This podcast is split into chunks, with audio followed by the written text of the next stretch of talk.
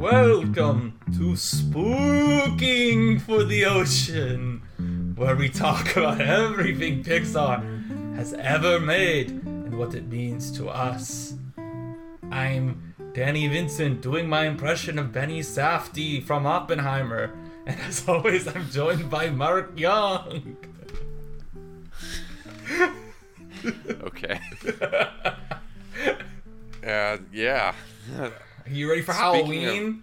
Being recorded in August, being released in September? Um, are you? What did you just ask me? If I'm going to be Benny Safdie? No, I said, are you ready for if I- Halloween?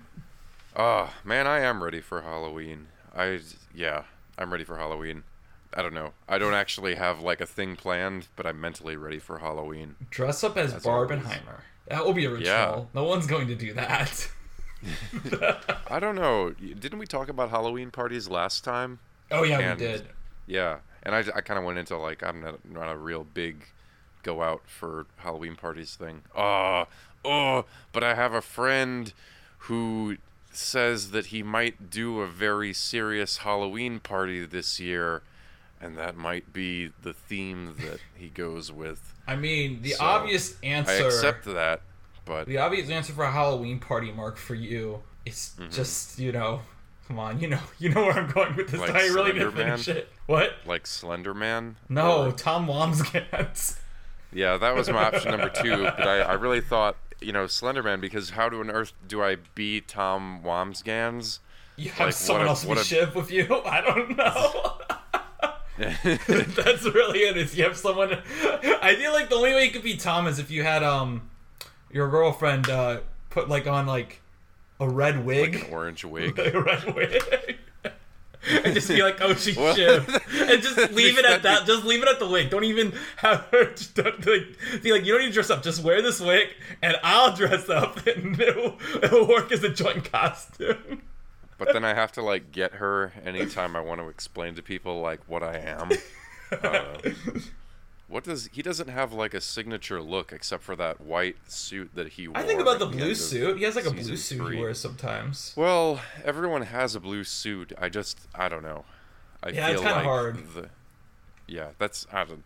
It's it's kind of like Which- everyone dresses on billions, you know. You should look up his outfit during the meltdown in season three that he has, where he like shakes on the coffee, the copy machine, so that when anyone has such you are, you would just like jump on a table, and go ah, and they'd be like, "What are you doing?" Or they'd get it, and you'd be like, "There you go." Well, you didn't you didn't name the chicken scene. I bet I could like find that shirt that he wears. And oh, he the chicken scene would work sunglasses, or is too. Actually, the chicken scene probably works better because you can just bring like a rubber chicken with, or like you know, not even like Yeah. rubber chicken, like a. I meant up I did, didn't mean a rubber chicken. I meant like a like a toy kid drumstick, like you know what I mean, like toy ki- Yeah. food, and you just be like, That I get to oh, suck it. on. Yeah, good for me to make just the That's sound and the gesture on a podcast. Yeah, Yeah. do it. No, I think it was conveyed. Well, we we are on a podcast after all. Why are we on a podcast, Danny? Well, in case you're unaware of why we're talking about Halloween, it's because we're talking about Toy Story of Terror, the Toy Story Halloween special. Toy Story mm-hmm. of Terror released in October of 2013. Uh, Michael Giacchino did the score. It's a Toy Story short film. It's a it's a TV special. It has it has commer- cuts to commercial breaks, which I always find hilarious. Um, Yeah. but it's like a Pretty even- tasteful cuts to commercial breaks, I thought. yeah, you know, the one I was really gonna point out is like there's a cuts to commercial break um when I believe it's Rex gets captured or kidnapped or whatever. And like he disappears down a vent and I feel like other people would just cut back to him being caught. Like you know, being you know how we've made that joke before where like, you know, you watch Drake and Josh and it'd be like, Megan, how could you do this? And you cut come back from Russian where they're like, Megan, please! like, you know, just basically repeating the Yeah. line. They could have done that, and they didn't. I, I appreciated it. That's all I'm saying. Yeah, and it's actually Trixie who falls down. The Oh, my bad, my bad. So, But what yeah. was your, what, do you want me to, should I give my general thought on this, or do you want to give your general thought on this first?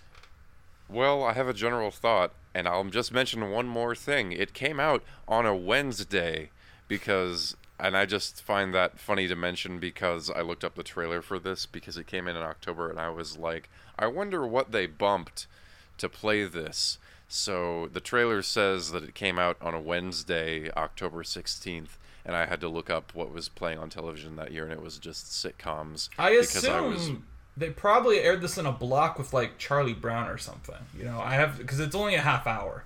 That's just my guess. Yeah. Well, I I think if it came on after news, maybe then you could play something afterward. I don't know. Maybe It's at the beginning of their block. point- It says eight uh because Wiki has the poster for like the com- like when it premiered and it says world premiere Wednesday October 16th. It's very small font. Um, but eight seven central and seven central's the beginning of their block. Eight seven central's the Yeah. beginning of it. Well, yeah, and I just I don't know what played after it, but I thought it was funny that it came on on a Wednesday because that seems kind of like a weird time, like weird day in my mind.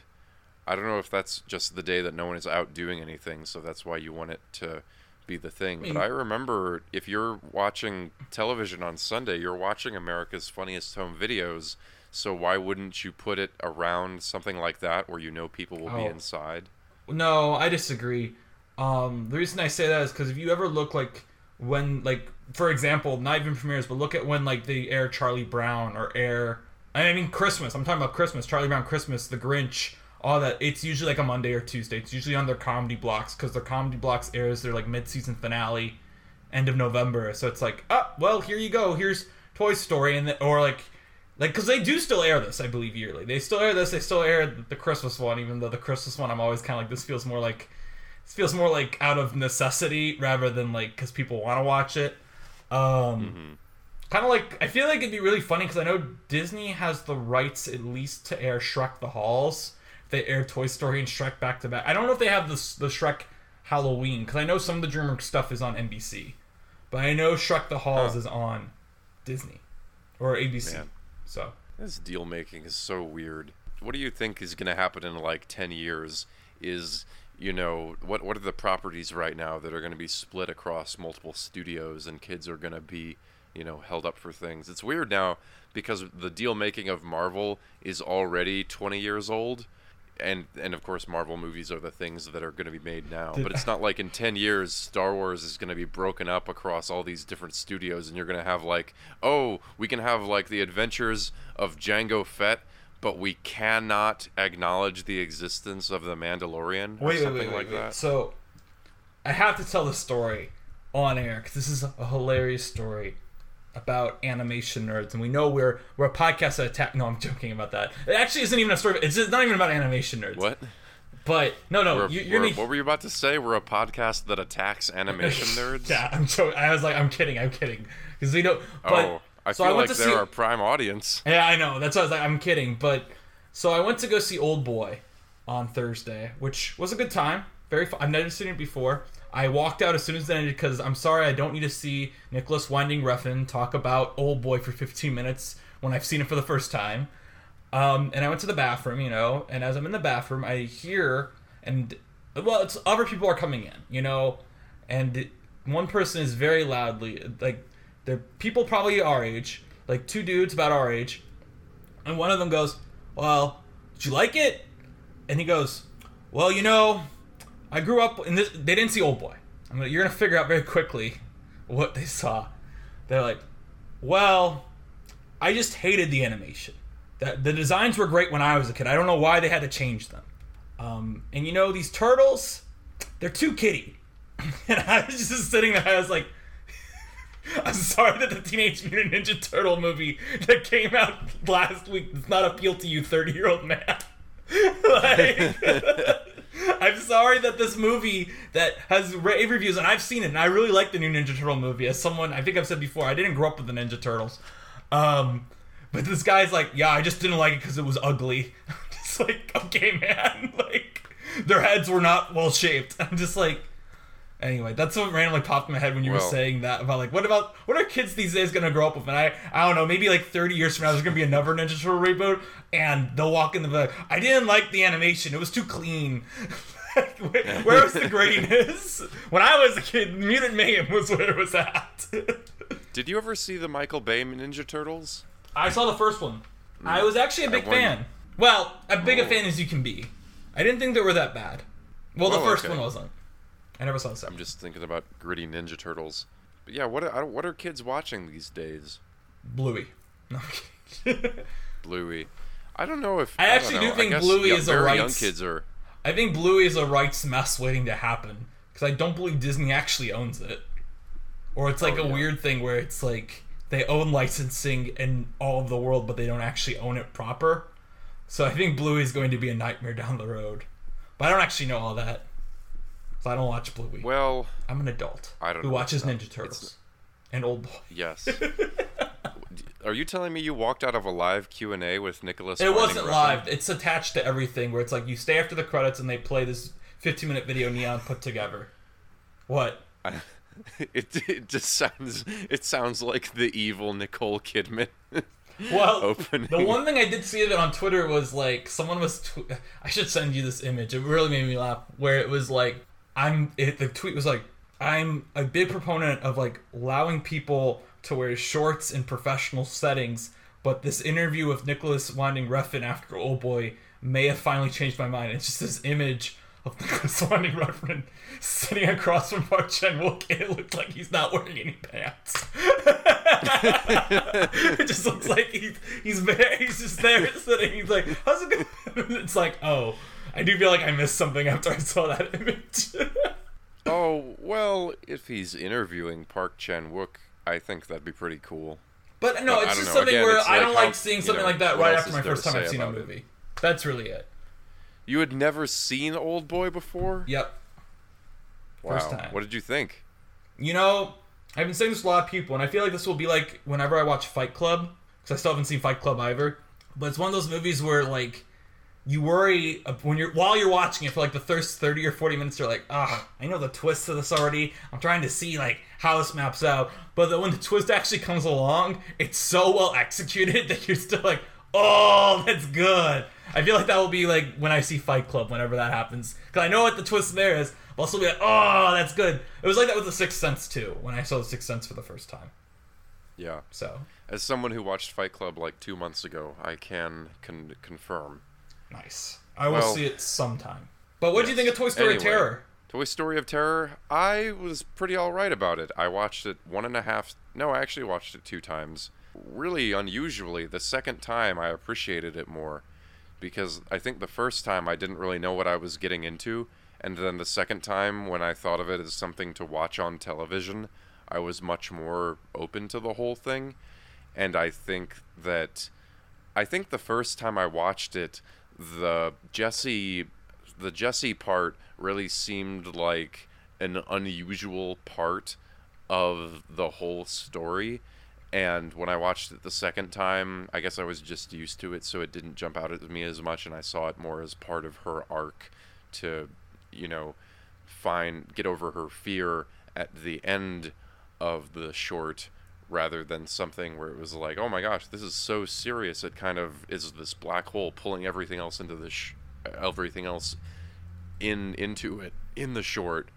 But on the second watch, I just felt like, oh well, it's important for Jessie, but it's just a you know fine short, not th- not fantastic or whatever. Well, I'll give you my first thought and then my thought on this rewatch, which is that Toy Story of Terror is something I've always pointed to as this should not be as good as it is because it is a TV special. But I do think of all the, even as someone who likes Hawaiian Vacation and Partysaurus Rex a lot, I think this is the ideal. Let's spend more time with these characters. That's not going to be super important because I think it does a really great job of basically jam packing a full like Toy Story movie into 20 minutes, but also in the sense where it'd be like this shouldn't be a full movie because it'd be so derivative of the other ones, but it still has enough new stuff in it that's like this was still fun. Uh, I also think Yeah. centering Jessie is really fun and cool because I love Jessie and she's a big part of Toy Story 2, and then 3 and 4 kind of sideline her. Now, my thought on this rewatch is even more positive is that this is the first time I've watched it since I've seen Toy Story 4. And I actually think now, seeing what Toy Story 4 is, I think this is actually an essential chapter in Toy Story where I, I think and maybe we'll get into this. I can bring into this now. I think one of the big flaws of Toy Story 4 is a flaw that I had with Avengers Endgame, and that is is that Avengers Endgame. In Avengers Endgame, I'm gonna give you this analogy, and you need to ignore that Thor: Love and Thunder ever happened. But Avengers Endgame hmm. gives Thor this big arc about how he needs to move on and pass on the kingdom. But then at the end, he hands it off to Valkyrie, who's barely been in the movie.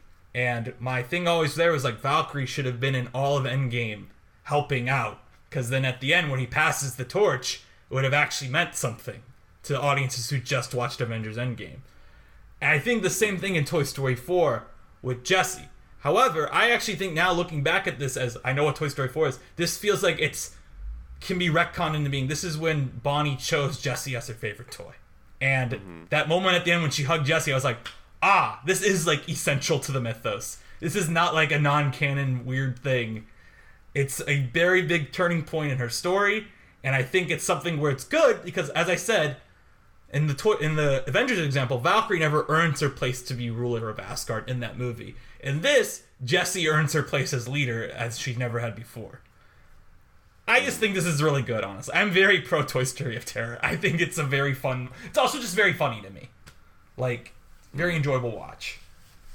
I do think the jokes are successful. I like I like the the two jokes that Jessie has with Combat Carl. I love Combat which Carl. He's great. Are yeah, really impressed by Carl Weathers as Combat Carl.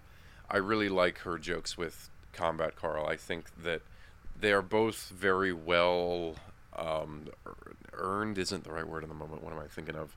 They're both very justified by those characters and the situation, which is a big issue I think we've talked about with Small Fry and the, the shorts like that, where it's like, why, why would these things happen?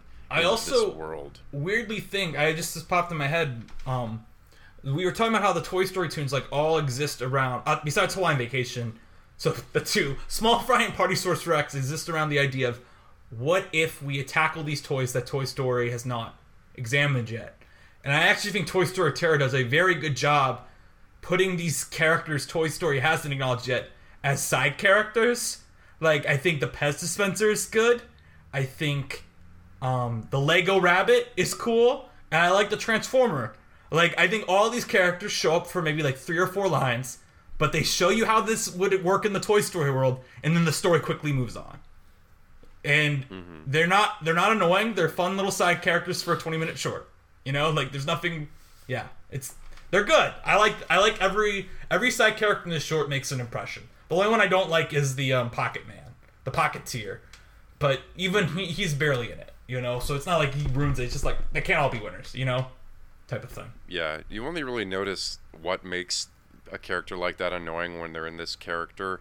I mean, when they're in this story with all of these characters who aren't stupid, and then you meet the stupid character and he stands out so much, and you're like, oh, now I see what the complaint is with Small Fry and those kinds of shorts. I'm always thinking of Small Fry, but it's obviously happened in other ones. But I mean, Small yeah. Fry's the one I hate. Small. Mm-hmm. But I do think Partysaurus Rex also has the issue where it's like all these characters, the world is kind of silly, but it's fun because we're having. We, we, we will buy stuff into it more if Rex is the main character. I also think. Sorry, I was going to also say this.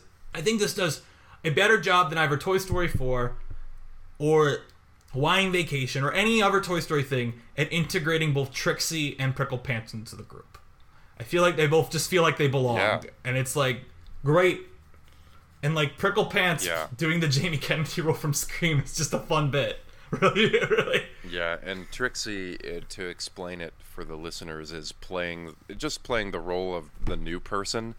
So she gets to have everything explained to her, and she also can just be the person who's kind of uh, ditzy or out there or whatever I'm trying to say. But she has that joke about reading about ghosts online, and that's how she does her research about ghosts. I love. I liked. Sorry, go on. No, no, you go on.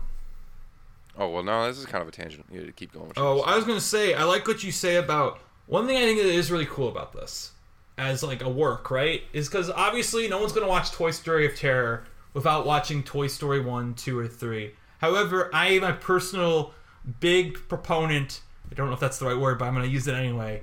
Of like stories in like franchises finding a way to like I don't want to say recap, but like the problem here, the arc here is Jessie overcoming her claustrophobia. That is what Toy Story Terror is ultimately about. And how do we introduce this? Through both an accident very quickly on in the trunk of the car where she falls into a toolbox that maybe she shouldn't be sitting on because I, I don't buy that she'd sit on it, but it's okay because we immediately get Trixie getting the exposition where it is natural. You're right, it, and well, it's important that it's there though too because also children are gonna be watching this, mm-hmm. you know, where it's like here's the issue, Trixie, and I, I like that part of it. I like that exposition of being like this is why she can't be in boxes. what? You're. I know I agree with all of that. You just kind of reminded me that I had to stop myself from cinema sinsing this short a lot. I feel like it is really ripe for that. And it's like, why do they have a DVD player with a horror film on it in the trunk of their car? Why is the iguana trained to ring a bell when it brings back toys? I what was what was Combat Carl doing outside of the safety glass looking for Jessie? How why was he happy that she showed up behind the glass? What's that all about? But also, it's one of those things you can easily dismiss because, like, oh, they only have 22 minutes, and this is like moving. Like, I don't really think the pace, Yeah. the, this pacing in this ever lets up. It is Yeah. to me, in a way. I, I said earlier, it's like you get a whole Toy Story movie in 20 minutes, and I mean that in the sense that you know the first Toy Story is like what 72 minutes without credits. I could easily see a more fleshed out version of this hitting like 60, 70 minutes, but Yeah. it wouldn't be as well paced, and there'd probably be a subplot about the toys left at home, right? Like. I think I think the pace and a lot of the jokes that aren't exactly adult humor, but they're the kind of thing that adults would find funny really make me forgive a lot of the ridiculousness about the plot. Not to go off on a whole tangent about Finding Dory, which I just watched yesterday because I I just it kept coming up so I felt I also thought that Angus MacLane directed Finding Dory. Angus MacLane directed Toy Story of Terror, and I thought I was doing something. of, He like, was the co-director, I believe, wasn't he? Yeah, but it's just it's just not super. We don't count I, I don't. So- Well, I just I even even watching Finding Dory, I was like, I don't. This actually seems like an Andrew Stanton film. it is Andrew not Stanton film. some- That's what rules about it. Is it like? Anyway, sorry. Yeah. Well, no, I mean, it's I don't know. I don't really want to talk forever about this, Yeah. but Finding Dory was excellent, but it was also a movie with a lot of things that seem super improbable, but because you have a lot of sarcastic characters and adult jokes, it really made it an enjoyable for me, and I didn't feel like, oh man, I can't believe I have to sit through another nonsense thing, you know? And I think, and I, I, the thing that I'm really like struggling to talk around here is Toy Story that time forgot, which we will cover sooner than later. That's not that far off. But hmm. to me, this sh- it's so crazy to me how good this is, considering how much I hate Toy Story that time forgot. And one of the key mm-hmm. things also here, and I kind of alluded to it already, is this makes a smart decision to focus on Jessie, who is always since Toy Story 2, basically, you know, the third person on the DVD cover, right? It's always Woody, Buzz, and then Jessie. And mm-hmm. moreover, it focuses on, I don't want to call her fear a character flaw, because it's not a character flaw, but it is a big part of her character. It focuses on a way to undo that, because it is something that she views as a negative. So it is like something where it's like, this has been baked into Jessie since we've met her. So there is stakes to her arc here because it's like, will she actually overcome it? I don't think she is because it's such a big part of her character. And then when she does, it's like it actually feels really good in a way that it shouldn't in a Halloween special that should be disposable. This, as I said, this feels pivotal because again, like in Toy Story 4, Jessie doesn't have this issue anymore, right? It's she does overcome this big part of her that's held her back, and that's why it feels very Yeah. satisfying to watch it. Yeah.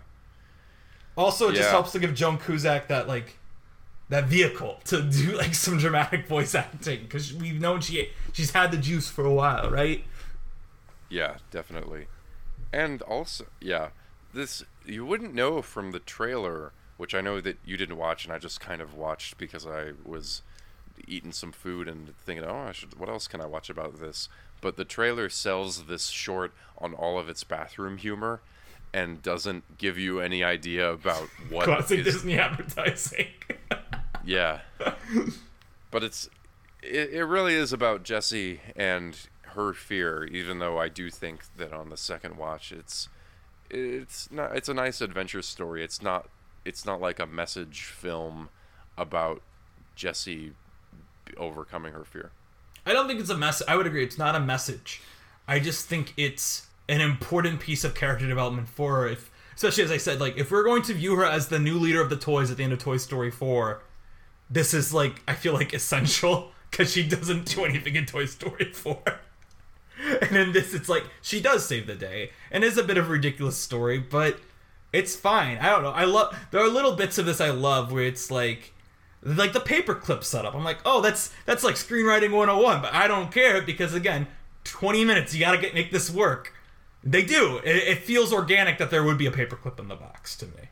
Honestly, I I like screenwriting 101. We've Yeah. watched a lot of stuff, and I'm just happy.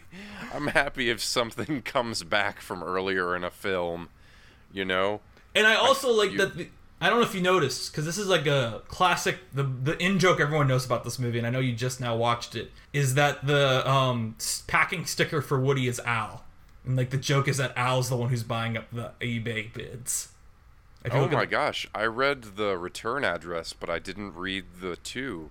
Yeah, it says yeah, it says Al McPherson, which is Al from Al's Toy Barn, which would ex- which is why also I love the story of this is all baked into in a way Toy Story 2 cuz I'm willing to bet this all came I was like, well how would Jessie get out so quick? Oh, let's just have it be Al who's buying them. like mm-hmm. it just it's like the type of thing where like you might want to send Vincent Pickett, but like that is the most logical like way to bring back Al. and it's also just funny Yeah. to imagine Al 15 years after Toy Story 2 still trying to get a Woody and a Jessie again. Yeah, yeah. Ah, I love. I have a. I want to go on a tangent, if that's Okay, all right. that's fine. Maybe, maybe not a tangent. It's just kind of changing the subject a little bit. I found this aesthetic really comfortable. I really like the. This is kind of what Goosebumps did in a lot of kids' stories about. Is my teacher a vampire? I forget what the name of those. The Bailey, were. I believe those are the Bailey School kids. Yeah. And I, I don't know, that's not even the thing that I really love to consume, but I really like, I admire it from afar because it gets my brain working.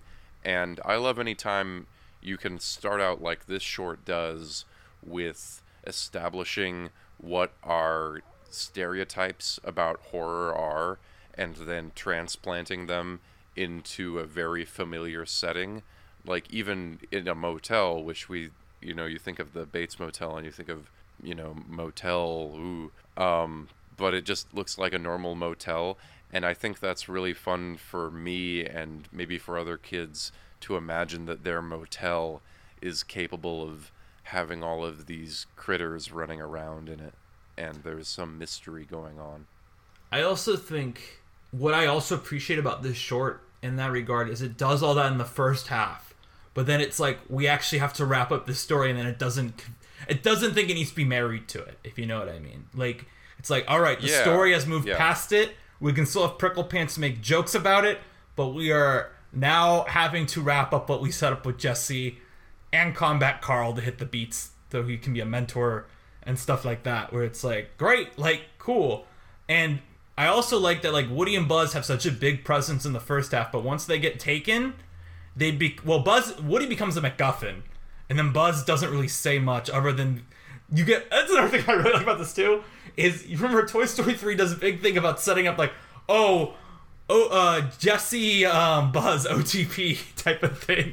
And this just completely drops that with the exception of buzz going being the one who gets the reaction that goes jessie no! And that's the only bit you get of it that hints to that.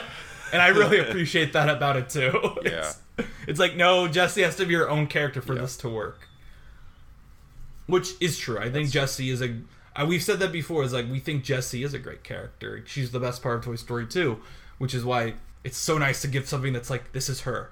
Another thing i like is just this is one of those things where i don't know if you caught this stuff too but even i've seen this maybe like three or four times now. I believe i saw it like once around the time it came out. I saw it once in my Toy Story 4 build up because I was like, I want to have every Toy Story thing logged on Letterboxd, you know, um, before Toy Story 4 came out. And then I just now rewatched it. So I guess that's three. I don't know. I think I may have caught it flipping channels one time around Halloween too. Um, Uh-huh. and There's a type of nice thing where it's like knowing the twist going in. It's like you get to see all these like dumb. It's a dumb twist, but you get to see hints for it. Because one thing I thought is like you get the exterior shot of the hotel, and it's like Wi-Fi included, kids stay three, and I was like, that's so weird. Kids stay three. No one would ever like. Hotels don't work like that because it's like you- you're in a they're in a two bedroom, right? Like you have to sell by the bed. Then I was like, oh no, kids stay three because he steals their toys. Like, that's why. It's- it gives him his opportunity. I didn't even catch that. That is really good. But It's yeah, like yeah, Because I don't think that's a thing that really happens. That like maybe I'm wrong because I don't book hotels for children because I don't have children.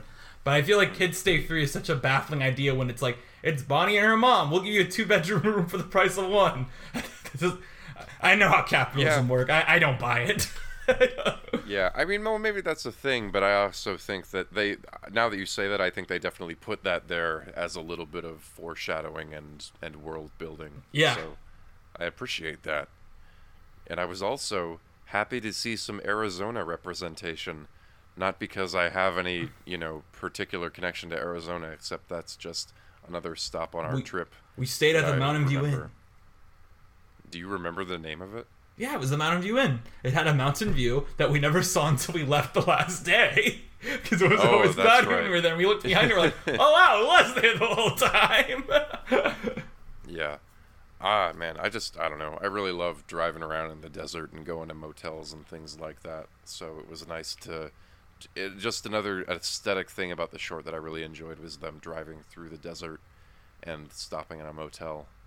It's But again, it's I don't know. I don't know if I would like watch this again unless we were, you know, doing something else cuz I like my scares a little scarier and I like my just- I don't know. It's it's just a totally fine short.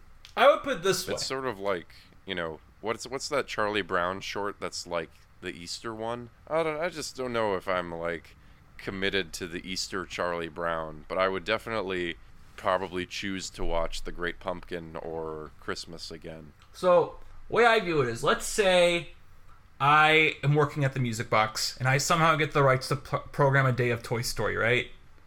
Uh, and like you know, I don't know what I'd put before Toy Story one, but like before Toy Story two, as like pre-programming, I would play like, um, I would play like an episode of the Buzz Lightyear cartoon, you know, because that's what they do sometimes for stuff like that. Is they'll like show like do a pre-show. Anyway, I'd have this be the pre-show for Toy Story four.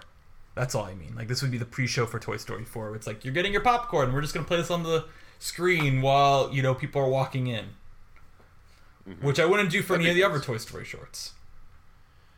Did I tell you or did I mention on mic that the Nitehawk does that with special non-trailers for their movies?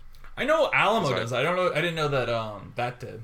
I didn't know that the. Oh, well, I might have mentioned it when we talked about Triangle of Sadness, is that they had a compilation of trailers that featured gold and people throwing up. And I just really appreciated that. So I like your me- idea about pre programming. Julius told me recently they saw Talk to Me at the Alamo and just got mad because they pre-programmed those directors' YouTube shorts, and was just like, why would I What? watch YouTube at the movie? What? Talk, who was Talk to Me directed by? Some YouTubers. Oh, that, that's that horror film, but I, yeah, Yeah. I, I had to think about what it was. Also, I just opened up the cast list, and Kate McKinnon played the Pez Cat. What? That's crazy. Wow. I can't believe that you've spent so much time shitting on Kate McKinnon's acting career in the Well, I last only episode, shit on her movies. only to not. Although I guess she's good in Finding her. Dory. Well, I didn't know she was in Finding Dory, so once She again, and Bill Hader show up for like a minute of like talking. Like literally, they have a conversation and they meet Baby Dory, and it's really weird. oh, that's right. Yeah. Nah, I, I, there's very little I didn't like about Finding Dory, but we can't really get into it. Did you like Ob- uh, if you've Steven seen Finding Dory, you can himself probably guess. Oh, I'm. I mean, in this? To Wait, be wait, clear. Oh yeah, yeah, yeah. Sorry. Sorry, thank I didn't for, mean to- Thank you for bringing me but- back. But I actually don't know him super well, but I do like him in it. I think that the animation on him when he gets found by the police at the end is really nice You don't know and it's really detailed. Ned Ryerson? Ah, isn't that isn't that Groundhog Day? But I haven't seen that in forever. Oh well, I haven't seen it forever either, but I always remember it's like Ned Ryerson. I feel like he's I been on a TV show I watched recently too, but I can't remember what. He's been in everything, Yeah. but he's I just don't haven't He's seen on We Day Bears. forever. Is the woman in Groundhog Day? Uh, what's her name? The woman from Sex Lies and Videotape. Uh, see, I know Groundhog Day more than I know Sex Lies and Videotape. So, oh, he was in Memento though. Uh, let me Yeah, I check. didn't yes, recognize the name of his part in Memento. Andie MacDowell is in Sex Lies and Videotape and in Groundhog Day. Mm, okay. She's also Magic Mike XXL, which she has a good role in. I don't know. I didn't really. There's something. I don't know. I just found this totally fine. You know what I missed though? I missed. You know, if this came out today, this is what they would do. Uh, that they have Carl Weathers' character lose his hand, but when he gets it back, they don't do the predator hand grab thing from the meme. Oh, good point. do you know what I'm no, I know what you're talking about. Yeah, yeah, that's not in there. But it's okay, because I'm okay with there not being a meme in this short. I feel like that'd be something that's funny in the moment, but then it would be really annoying rewatching and be like, oh, that's not funny anymore. Well, I don't know if it needs to be a meme. I just think if you have Carl Weathers dressed up in combat gear, it might be cool to have him, you know, and he loses a hand. It might be cool to have him do the Predator thing, even if it wasn't a meme at the time. I don't know how many people would know things from Predator, but yeah, that was all. Did you like Pricklepants in this? No, I hated him actually. But another thing that I thought before coming on here was I can't complain about how much I hate Pricklepants because then it's like complaining about how a character in a movie acts as though they're a real person. You know, that's just not very productive. But I, I didn't I didn't particularly like him. I found him very grating and I don't know why the other characters were putting up with him being that annoying. I feel like the person would tell him to shut up is Ham, and Ham's not there. Um, Yeah. I do think that um, it's one of those things where there's kind of a missed joke at the end, but I'm okay because I also feel like it's fine not to make it. But at the end where he's like, I guess we've reached the end of the movie, someone should be like, How? This was so quick, or something like that. you know, like Oh, just, yeah. just a really dumb acknowledgement that it's not a movie. I feel like I would have appreciated that. yeah, yeah. I mean, I don't know. I get that. That would have been too complicated.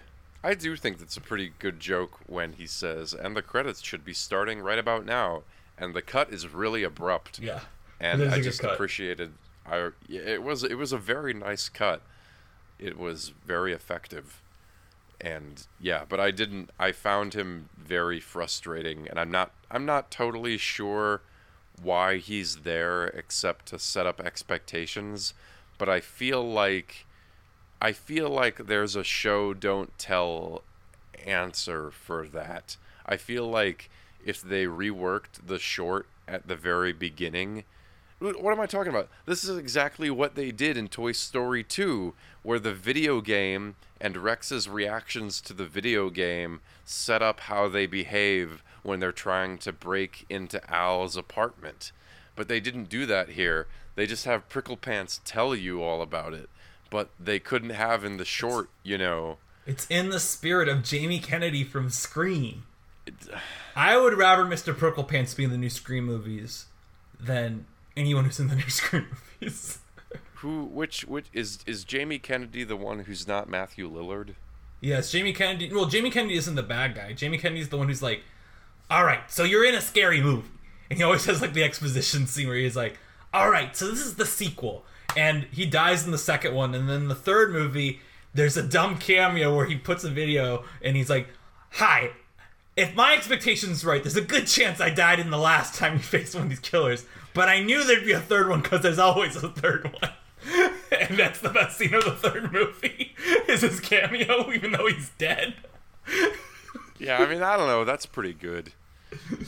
I just, I, Yeah, I he's the feel, one who has I the feel like phenomenal gag everyone always talks about with Scream, where he yells, "Look behind you, Jamie! Look behind you!" when he's watching Halloween on TV, and his character's name obviously isn't Jamie, but it's Jamie Kennedy, and at the same point, Ghostface is right behind him, and he's just yelling at him, "Look behind you, Jamie!" It's got levels. It's great.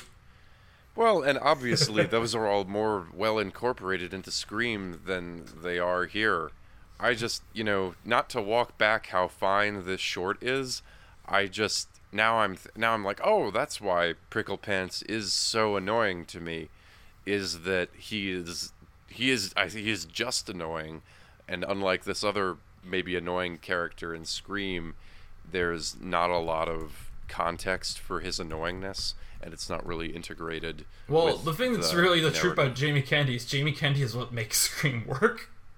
Oh, his I was looking for his character name. His character name is Really? Randy. I like the original Scream, and I He's in have- the original and Scream. I obviously forgot who Jamie Kennedy was. His name is Randy. He's the guy who you get worried is going to be set up as the love interest, but instead he's just like a guy who works at a video store and he stays at the entire movie, which is nice. Well, I'm just I, I don't know. I feel like I've really stumbled on something important that this whole short is actually just Toy Story 2 but about Jessie. Now but I've is that a bad thing? Because Toy Story 2 is good and Jessie is good. Well, I don't know. I've kind of talked myself back around the circle. I I think think I think my big thing with the Scream comparison I'm trying to make is that it does kind of fail because I said the short gets to me. I think the short is better when it's not being a horror movie. Even though I know you like the atmospheric elements, I think the back half is way more interesting when it's actually like we are engaging with Jessie's fear that she's had since we've met her, and we are going to try to conquer it and put her in a position where she must conquer it or lose Woody.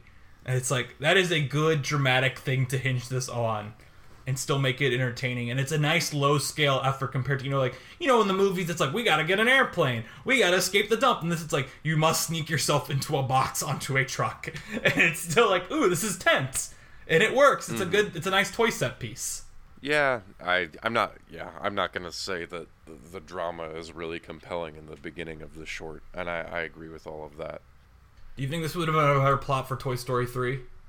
Like the link I sent you? I I think that this basically was the plot of Toy Story 3. You told me it and I also two. you're actually you're actually talking ab- well they're all it's it's always the same they go somewhere they have to get back that's what people said about Mad Max Fury Road to complain about it and I just I don't agree but I think that it's well you're asking about the script that you sent me which is a draft of Toy Story 3 from 2005 which has more explicit horror elements and more classic horror elements. And you sent it to me. I guess I, I think you were showing me how ideas were reused in this short. But I actually think that the ideas were used both in Toy Story 3, which has moments of horror, and then in Toy Story 4, because of the it has the same doll characters and all of them. There's the monkey from the screenplay that we read that's also in Toy Story 3. All of that still was part of other things. I think that the short the short really does work because of what you said, the drama with Jessie at the end, and that's more fleshed out than it is in Toy Story 2. But I, I don't think there's a lot in this short which isn't a reskinned version of something that's happened in any of the other movies. Well, I still like Jessie getting her moment to shine. She does have a lot of screen time. She gets an arc. When was the last time Yeah. Mm-hmm. that happened? Toy Story 2. That's the I, answer. you know, I like I like Jessie, but no one has really yet explored the thing that actually makes her cool is that she's like a version of Buzz. You know, that's kind of the little joke at the end of Toy Story 2, but I feel like every time we see Jessie, she's either not a huge part of the story or she's, you know, like this she is here in this short and then in Toy Story 2 where we really get to see her being very um, very emotional. I should be more specific than that. I just feel like we're very aware of Jessie's fears and her doubts, and that's really interesting. But we don't we don't actually get to see a lot of Jessie being like really cool, and then Bo Peep gets to be really cool in Toy Story 4 when we don't get to see any of Jessie. I had don't know. weird- Jessie has never really had her her big moment yet. I had a weird thought on what you just said, where Jessie is basically Buzz, but I realized it could take us down a very bad path we don't want to go down. Well, never mind then. It's about slash fan fiction. So Oh. we will avoid it. Cool. yeah. Yeah. I've never read that. Mhm. At least about these characters. At least about Yeah, I, I feel like we don't need to be looking up this stuff. I man, I cut so much of that just searching the one time we talked about that. I had the thought the other day. Wait, are you gonna cut out me mentioning fan fiction? If you are, then I No, will I put down this. I- What? I don't I don't think I will. Okay. I, I had the thought the other day because I decided to search. I think I sent you, I think I sent you the TV tropes thing I saw where apparently there are tropes of like Barbenheimer fanfic where Barbie and Oppenheimer meet each other. And I had the thought that like every fandom should have like a fan fiction that's just about like the characters going to do Barbenheimer. Because I decided to search that just out of curiosity, and I found one for Spider Verse where it was like it was well, it was a U like slash um Spider-Man 2099 so but it was like beyond you being there it was like they're talking about which one they want to see first and I found one for the Avengers too. I'm like I feel like every fan fiction should have something like this. Like where's the toys go see Barbenheimer? Like That would be that's like that one book where the guy talks with the characters that were in his previous books. that's I feel like that's a lot of books Yeah, I you know, like, comment and subscribe if you know how to do that. If you like us talking about Barbenheimer every, every episode, episode we'll How- talk about it how- next time definitely uh, yeah, I guess we will because I don't know. I'm I have been reluctant to go to the cinema, but apparently it's World Cinema Day on on the 27th, and I don't actually know when this is coming out, but it means that thirty dollar 70 millimeter IMAX tickets are being sold for four dollars. Actually, I will say this. I remember being shocked at how much um, my friend, because you know, I saw Oppenheimer with a couple friends who don't have A list, and I remember being shocked at him telling me the price was because it was way cheaper than I thought. It's not. It's not cheap. Four dollars is still a huge discount, but it's not thirty. I remember being like, "Whoa, it's that much? That's like a really good deal." now, now I I'm mean, curious. I don't know. Maybe they don't charge a convenience fee if you have A list, but I think it's it usually feels like about thirty. You know, maybe you have to like round up a dollar or two. I'm just gonna but- quickly check to see what an Oppenheimer 230 ticket would be tomorrow. And um, I guarantee you're not going to see the convenience fee that they tack on there at the. I mean, end. sure, but I can't imagine the convenience fee is more than three dollars. I well, it was five dollars for the World Cinema Day. World Cinema Day. Yeah, Uh, really. I'm, I'm it was pretty buying row convenient. B six. Okay, it's twenty one fifty nine. Yeah, But you're then, right that you I do lose. Um, I get so I have an AMC A list. I don't have to pay the convenience fees, so that might Yeah, be it. so then it, it goes up to like 26, and I just think of that as being like $30. that's fair. No, that is fair. Never mind. I forgot about convenience subway. fees. Yeah. All right, but what we're Right. gonna give Toy Story of Terror. All right, Toy Story of Terror. A lot of people like to give films things star ratings, numbers, thumbs, but no, we here at Looking for the Ocean like to actually give the film something, like an actual object. So, the question is, what would we give Toy Story of Terror? I I don't know. What do you think? Well, as Mark acknowledged earlier in this episode, we always talk about Barbenheimer here. And the thing that just popped in my head is that now that Jessie has conquered her fears, we're gonna we're not gonna make her watch the movie, but we're gonna take her to the movie theater so she can take a picture in the Barbie box. Yeah.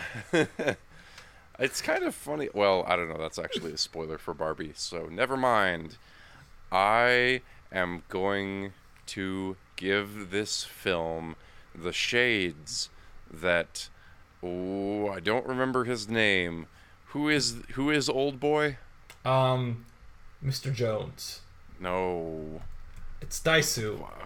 Dae-su? Is it Yeah, I forget his last name. It's Dae-su though, which is Yeah, funny okay, because okay, when we say it out loud a bunch of times in a row, we do get that Oedipus thing that's in the analysis part of the uh, of the uh, Wikipedia page. well, I just meant the actor's name, Choi Min Sik. Oh, okay, And blame it the I would give- Sorry. I would give this film the cool shades that he wears because I thought this film was pretty cool. Danny, what are we gonna do next time? All right. So as the listeners know, we just because we've been I've been very transparent about it that we just did all these episodes before I went on my long cruise. And you know what you do when you go on a cruise? You read by the pool. Or actually you read on the deck, I feel like. You get like a nice Yeah. lawn chair. Look, are you going on a cruise that it's gonna have a pool? Yeah, I'm bringing my swimsuit. My mom actually asked me right before I got on this call. It's like, "Are you gonna bring your swimsuit?" I was like, "Of course I am. I like to swim." But Cool. yeah, we're going to read a book next time. We're gonna read a book. yeah, books, books, books. well, Um, not just we're gonna- any book. a book that's right next to me because I had to check it out from the library. It's called Mm-hmm. um, Create. I don't know why I'm showing it because this is a visual medium, definitely. but it's the, He's the cover it up says to me. New York Times bestseller Creativity Inc. Overcoming the Unseen Forces That Stand in the Way of True Inspiration by Ed Catmull, president of Pixar Animation and Disney Animation, with Amy Wallace, who I assume helped him write the book. Yeah, Um, and why why are we reading this book and not you know a billion other books? But partly because it's written by Ed Catmull, but also I think I I was remember gonna say, this should we book read Steve Jobs by Walter? should we read the giant Steve Jobs novel? yeah. I mean, I, The I Pixar of mind. Steve Jobs. I wouldn't mind opening it up to more books if this you know goes well. But I th- I remember that this book was listed on our syllabus in some college class, either as rec- recommended reading or something like that. So I think that if, if people view this as a resource resource for research, then it might be valuable for us to read it too. And I also think that it will be enlightening to read something written about the you know past of a company because we're at the point where Pixar is able to shape its own image and of course I think pretty much post Finding Nemo you understand what the Pixar brand is and we talk about that sometimes it'll just be interesting to hear that from multiple perspectives because I don't know if we've had a chance yet for someone from inside the company to lay out how they see the company themselves so I'm really looking forward to this Yes, and it'll be a nice deck read. yes So- all right All Looking right. for the Ocean is produced by Mark Young and Danny Vincent. The show is edited by Mark Young. Our original artwork was done by Sarah Knopf. Uh, you can follow us on social media at Facebook at Looking for the Ocean, Instagram at Looking for the Ocean Pod, and Twitter at Pixar Journey, and our website Looking for the Ocean Pixar Pixar.podbean.com. You should You rate, review, subscribe, whatever you want to do. You know. Yeah. However it appears on your platform of choice, Yes. give us, you know what you can give us? Five stars. Or don't. And I don't know, I'll plug again. It, I think it'll be, if people leave reviews, we will read them. But we gotta you figure know, out how to access Google Play. I'm sure as soon as we figure out how to download Google Podcasts, we can read them. Uh, you can follow me at markyoungperformer.com. It has my socials and another page where you can listen to our podcasts, but I don't think that one has a rate and review function. So don't worry about that one too much. Uh, you can follow me on Letterboxd at Blankments, where I probably have not been, um, you know, updating my Letterboxd because I'm on a cruise right now. Uh, but you can also listen to my other podcast, The Snub Club, where we, we talk about the movies that the most Oscar noms and no wins. We'll see you next time. Bye.